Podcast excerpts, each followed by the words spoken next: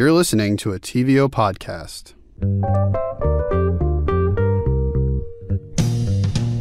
Hi, Karina. Hi, Pippa.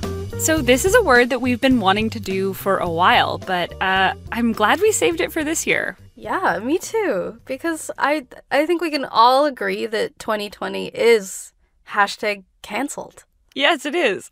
Like, okay, so if you follow Google Trends, uh, searches for cancel or cancelled peaked in March of this year, obviously, while people were searching for like cancelled flights and cancelled events.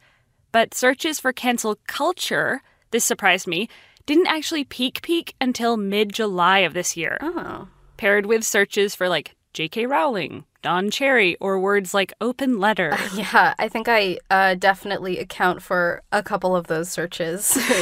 yeah. Uh, and even though, like, personally, I feel just completely wearied by how many op eds we've had about, like, cancel, cancel culture and, like, cancel culture doesn't exist, we're coming in today with the word bomb treatment to look at what does this word actually mean, especially in the context of this year. Okay, so the word itself, cancel, goes back to the 1440s according to the Oxford English Dictionary, and it's generally meant the same thing it does today for the like 500 years since it surfaced. So um, I guess we can just roll credits and end the episode. um, there, that's it.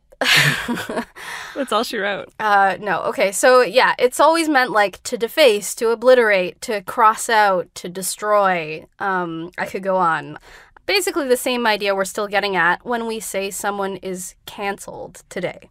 Right. Canceling someone today is saying that, like a subscription, we are canceling our patronage of that person and, you know, their social media presence or their movies or their books or their music or just their work. Right. So the classic cancellation pattern is a bad act happens or is dredged up from the past and it gets passed around on social media and then people call for them to be canceled in order to punish them financially or hurt their reputation or their status.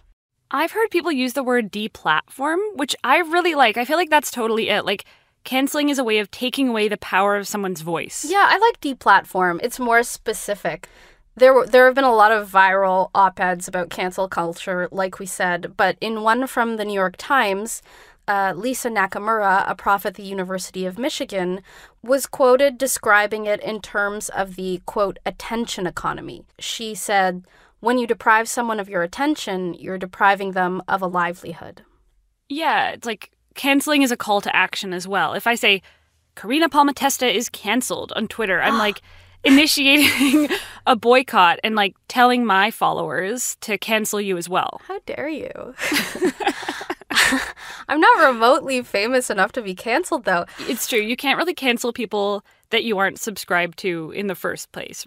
Most of the time, right, when we talk about cancellation, we are referring to a famous person who's behaved badly and people are trying to diminish their power. So they had power to start with. But there's like a massive spectrum of behaviors and, and of consequences. A lot of them came out during Me Too, right? In some of these cases, even though there was despicable behavior, sometimes there was consequences and sometimes not. Yeah, like that whole Me Too wave, I think took with it Harvey Weinstein is an obvious one. Um, Right. Bill Cosby. And they've been like convicted. Yeah. But here's another another one, uh, Louis C.K., but he was back to performing within the year. Right. And then there are cases even within the Me Too spectrum that come closer to like the gray areas, like famously the Aziz Ansari Babe.net accusation. Yeah, a, a writer published an article on Babe.net called I Went on a Date with Aziz Ansari and it turned into the worst night of my life. And it basically described a really bad, cringy, awkward date with Aziz Ansari where he definitely sounded really pushy, um, but certainly not a Harvey Weinstein level monster. And a lot was made over that fact, right? Like, where do you draw the line? What behavior needs to be outed publicly and what is just someone being a garden variety creep, which is not actually illegal. Right. Like what should actually hurt somebody's career forever and what is just like reprehensible. hmm All these cancellations, the Me Too ones and the ones we mentioned before, are all slightly different, even though they use the same word canceled. Like, in some, I will never listen to that person's music again or I'll never watch their movies. And for some of them, you encounter them and you just sort of cringe or you have a bad feeling when you come across their work. I've actually even had that feeling, but like a disembodied version of that feeling when I'm talking about some celebrity and then I pause and have this moment of doubt and I'm like, wait, wait, is he allowed? Am I not am I not supposed to like him? Has he done something bad? There really are too many terrible stories for my brain at least to keep track of. It's like your stomach remembers, but your brain can't remember what story to attach that feeling yeah, to. Yeah, exactly. Do you have anyone who comes to mind who like you still like their work, you still listen to their music or you watch their movies, but I guess like I'm asking, who's your problematic fave? Aww. Um Okay, I'm um outing myself publicly here, but I'll be vulnerable and I'll tell you that I did really like Louis CK before the whole thing. And sometimes, you know when you're on YouTube and you just want to watch something familiar? Yeah. Sometimes I'll just watch a bit. I know, wow. I know, I know, I know, I know, but like yeah, that you uh, you said problematic fave. So there you go. There's one. You're canceled. As we covered before, I don't have enough of a following. I'm safe. You're safe. Anyway, moving on. Um, as a lot of people have pointed out, in so many cancellations, there are these cringy feelings or, um, you know, hiatus in their career, but they don't last all that long. Yeah. And most of the people that we've mentioned so far, like many of them are back to working. Maybe not as much or not to the same audience, but they're definitely doing fine. And there are like certain cases where I think cancellation that started online has created like lasting real world consequences. Like I'd say that Jian Ghomeshi didn't face any consequences for his actions until women came forward online with their accounts, you know, through like xoJane or Canadaland or anonymous Twitter accounts of his teddy bear. Um, I think it's safe to say like he's an example of somebody who's actually been canceled. Like he lost his job and he has made a few attempted comebacks through the years, but he hasn't seen any success. Yeah, a true cancellation success story. Although he was found not guilty on all charges. But um, yeah, I think it's safe to say he's definitely faced consequences. Or to give another example of a real cancellation, um, R. Kelly. Like, if an R. Kelly song comes on now, there's definitely this feeling that you have to jump for the volume dial. Yeah. Uh, like, for the most part, we're talking about people who still get to make art, they still have fans, they still make money. And then there are some cancellations of lesser known people where the cancellation itself like brings people attention that they didn't actually have in the first place. Right, which is kind of the opposite of what the cancelers were going for, but I can completely see how that happens. Yeah, like think of Meghan Murphy. This is a Canadian writer who started the website The Feminist Current, and she's been canceled for having very transphobic views. She said of her own cancellation to the New York Times, quote, it backfired and I gained a bigger profile. She referred to her cancellation as a gift. Ooh, a gift. She so she got like more stock in the attention economy. Yeah, like she can't be on Twitter anymore, but I didn't know who she was before. No, me neither. This also makes me think of Alison Roman, right? She's a food journalist for the New York Times, and she was interviewed, and she kind of dragged Chrissy Teigen, and mm-hmm. Chrissy Teigen responded on Twitter. There was a whole thing. Um, Alison Roman was put on leave at her job, but I didn't. I I had kind of heard of her name before, but I didn't know her face or her work particularly well. And when this whole thing came up, you know, like I Googled her, I looked up some of her recipes, I watched some of her YouTube videos. Like I definitely consumed some Alison Roman content that I wouldn't have otherwise. This whole thing, the whole cancellation thing makes me think of my mom's advice when my older brother was bugging me growing up, and she'd say, like, just ignore him and he'll stop. It's like we are trying to just stop bad behavior by like taking away our attention, but it doesn't work. Well, and Twitter isn't really good for ignoring people. Twitter doesn't reward you for ignoring people or not commenting on or engaging with things. It's it's kind of the opposite. Yeah. So, if canceling someone doesn't often have lasting consequences, except in like a few really egregious cases, why do we cancel? Yeah, like is it just this reactionary, like lashing out. Is it a joke? Like, I feel like saying canceled sincerely in this episode is kind of like making me giggle. Like, Yeah, yeah, me too. we almost are always kidding when we use the word canceled. And and I think for a bunch of these there's like this gleeful quality to cancellations. But I don't think that's what pure canceling is at its root. Yeah, I agree with you about the gleeful thing, like the piling on thing. It's like a Mm-hmm. it's like a hobby or like a group activity. Um, Which we need this year. which we really need this year. Yeah, and it's been around for a while. In terms of tracking the roots of cancellation, I need to credit this awesome Vox article from August of this year that breaks down the roots of canceling by Aja Romano. Romano mentions this 1991 film, New Jack City, in which a gangster named Nino Brown, played by Wesley Snipes, dumps his girlfriend and he says, quote, cancel that bitch, I'll buy another one. Oh, how delightfully gross. Yeah, and um, Lil Wayne references that moment in his song "I'm Single" from 2010, and he says, "quote He had to cancel that bitch like Nino," which is a reference I never got before. But to get us closer to cancel in today's cultural zeitgeist, the way we mean it today, Romano really credits the reality show Love and Hip Hop New York.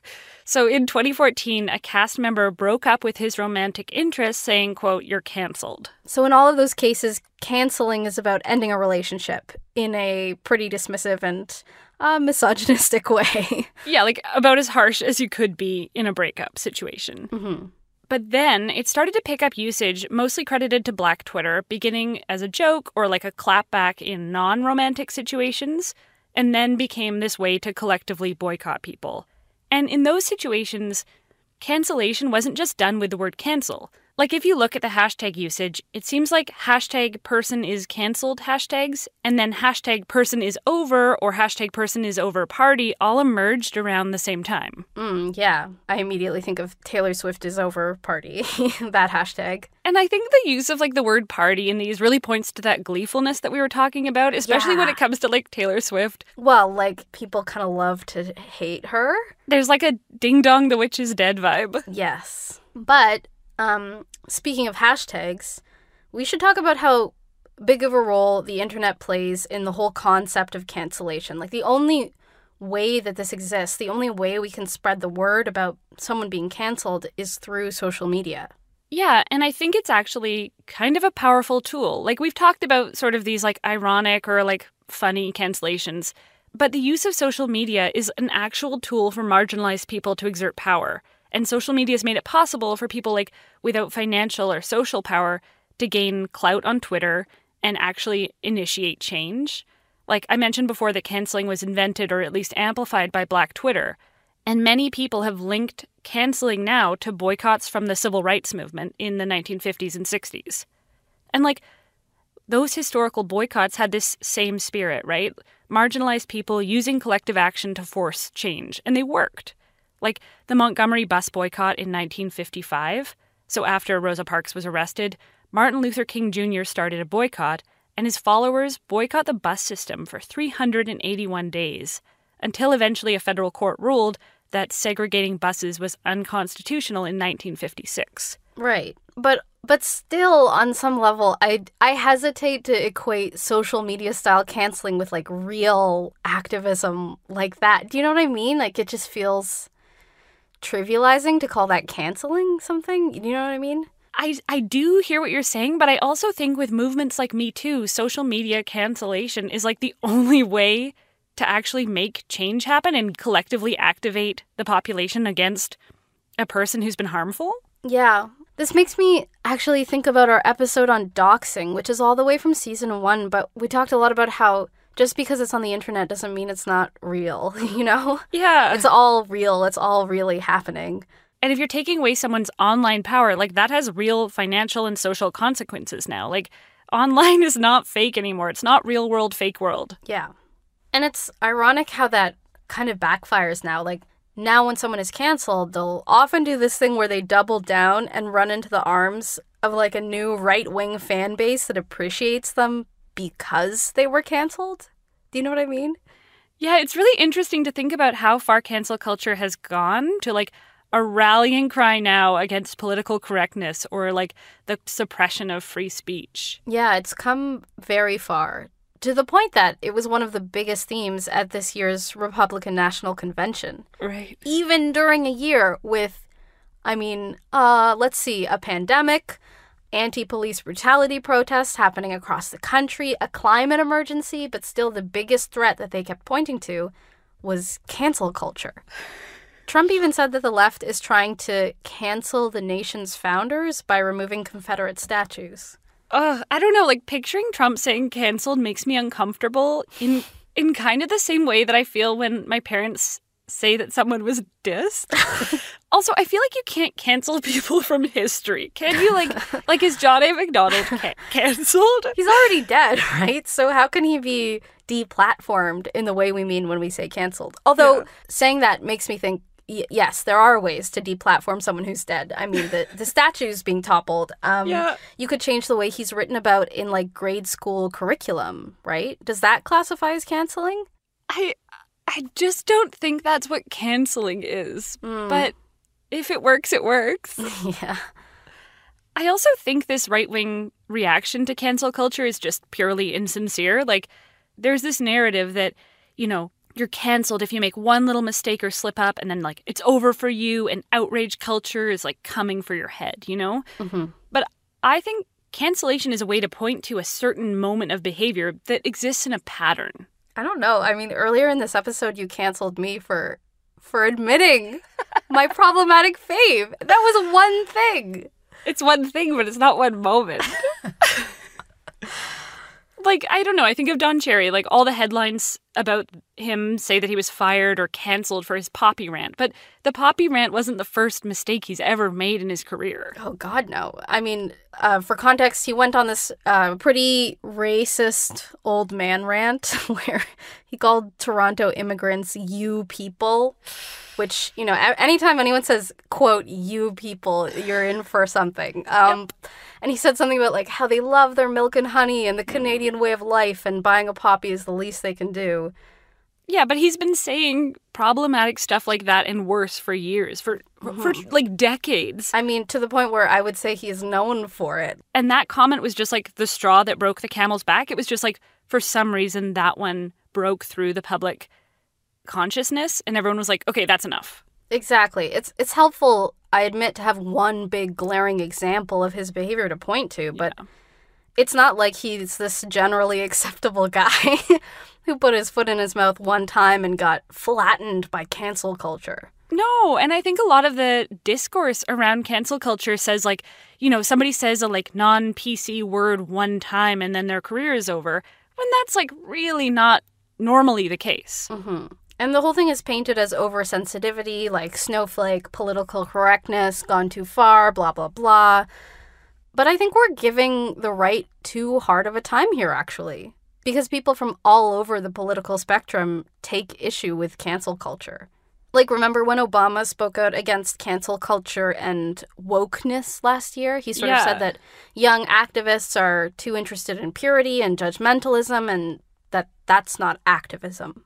Yeah, and I feel like that's just a really simplistic idea of what young activists online are doing. Like, Obama's responding to that archetype of cancelers rather than what it really is most of the time, which is just an attempt to hold people accountable.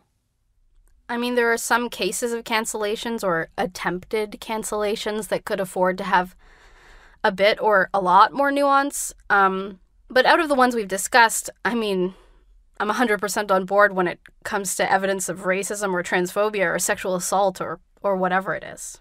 Yeah, I think there are some cases where we could sit in the gray area a little bit more. But I think also the number of cases that exist in that category are really overblown. hmm And I feel like the people who write the op eds about how cancel culture has gone too far are, in some ways, trying to preserve a status quo. Like uh, Jonathan Kay is a Canadian journalist and the senior editor of the Quillette, and he writes about cancel culture a lot. And he was quoted in an article about it for the New York Times called those people we tried to cancel, they're all hanging out together. And he said that back when he was going to law school in the 90s, quote, the presumption of innocence was seen as a progressive value. Which I feel like is just a very narrow, like faux naive perspective on this whole thing. Like, would people have been canceled during Me Too, or would Me Too have even happened if the justice system that he's holding up actually worked for survivors of sexual assault? Right. Like, canceling is nobody's first choice. It's a reaction to many other attempts at justice not going anywhere. Plus, people and often the media attach the word canceled to anyone facing criticism, even when the actual critics never used that word in the first place. Right. It's like a catchier way of saying that someone was criticized or called out. Okay, here's a question. Like, does the rise of cancel culture mean that we've become unforgiving? Like, is there room for restorative justice in here? Hmm. I think the idea that we're less forgiving now than we used to be is debatable, but I think it is pretty clear that, like, for instance, politics is maybe more partisan now than perhaps it used to be. I, I think we have a lot of tools to be more unforgiving now than we used to have, maybe. That's a good that's a good thought. Yeah. This makes me think kind of of like the expression to call people in. So like a call out means to publicly criticize someone. So calling in is the opposite of that. It's like you're still criticizing bad behavior, but you're holding someone accountable with the goal of repairing behavior and like keeping them within the group. Can we instead of canceling out, can we cancel in? oh, oh God. Um, But I think that's totally b- besides the point. When somebody's trying to cancel, it's someone who has an inordinate amount of power most of the time. Like common people do not need to extend like tons of emotional labor to explain away a very successful, famous, rich person's bad behavior. Like Yeah. that feels like the opposite spirit of cancel culture. yeah, yeah. Uh, here's a question: Can someone cancel themselves? You sometimes see people trying to self-cancel Like get in ahead, get in ahead of the cancellation. Yeah, I guess so. it's really hard not to read that as like very martyry or like over self flagellation. Uh huh. Like earlier this year, the Jessica Krug situation. Uh, so, Jessica Krug was an associate professor of history at George Washington University until she published this essay saying that she had been pretending to be black for most of her career. Oh no. Yeah. And so she wrote this open letter outing herself. And many people online were saying that she was doing this because people were about to call her out. right. And in this open letter, she said, You should absolutely cancel me. I cancel myself. Which rubbed a lot of people in the wrong way. Ugh. Yeah. Okay. So it's like, you know what? You know how people do that thing where you're you're in an argument with them and they say, "All right, then I'm a I'm a terrible person. Then I guess I'm just the worst person who ever lived." And it's like, don't deflect. Well, you're just saying, like, fine, I'm garbage. Yeah. Like, you can't be held accountable anymore because you've canceled yourself. Yeah, because you've already gone ahead and, and like taken their point away. It's not good stuff. No. Um, this is a, a bit different, but I, I just wanted to point out that we've seen like open letters and commissioned op eds and, and stuff like that from canceled people. And doesn't the fact that you can write a public op ed in a national newspaper about your own cancellation kind of mean you aren't truly canceled? Yeah, I think now we might need like a different word for it. Like we talked about before how it's become kind of a joke and it's also become like totally overblown and it means too many things now. hmm It's a word that's gone from a sassy way to dump your girlfriend to a joke on Twitter to a sincere tool for systemic change, all the way to like a, a buzzword at the RNC. Like I think we should continue to collectively organize and to put our attention and our dollars towards things we want to support and consciously not put our resources towards racist or sexist or, you know, problematic people or brands.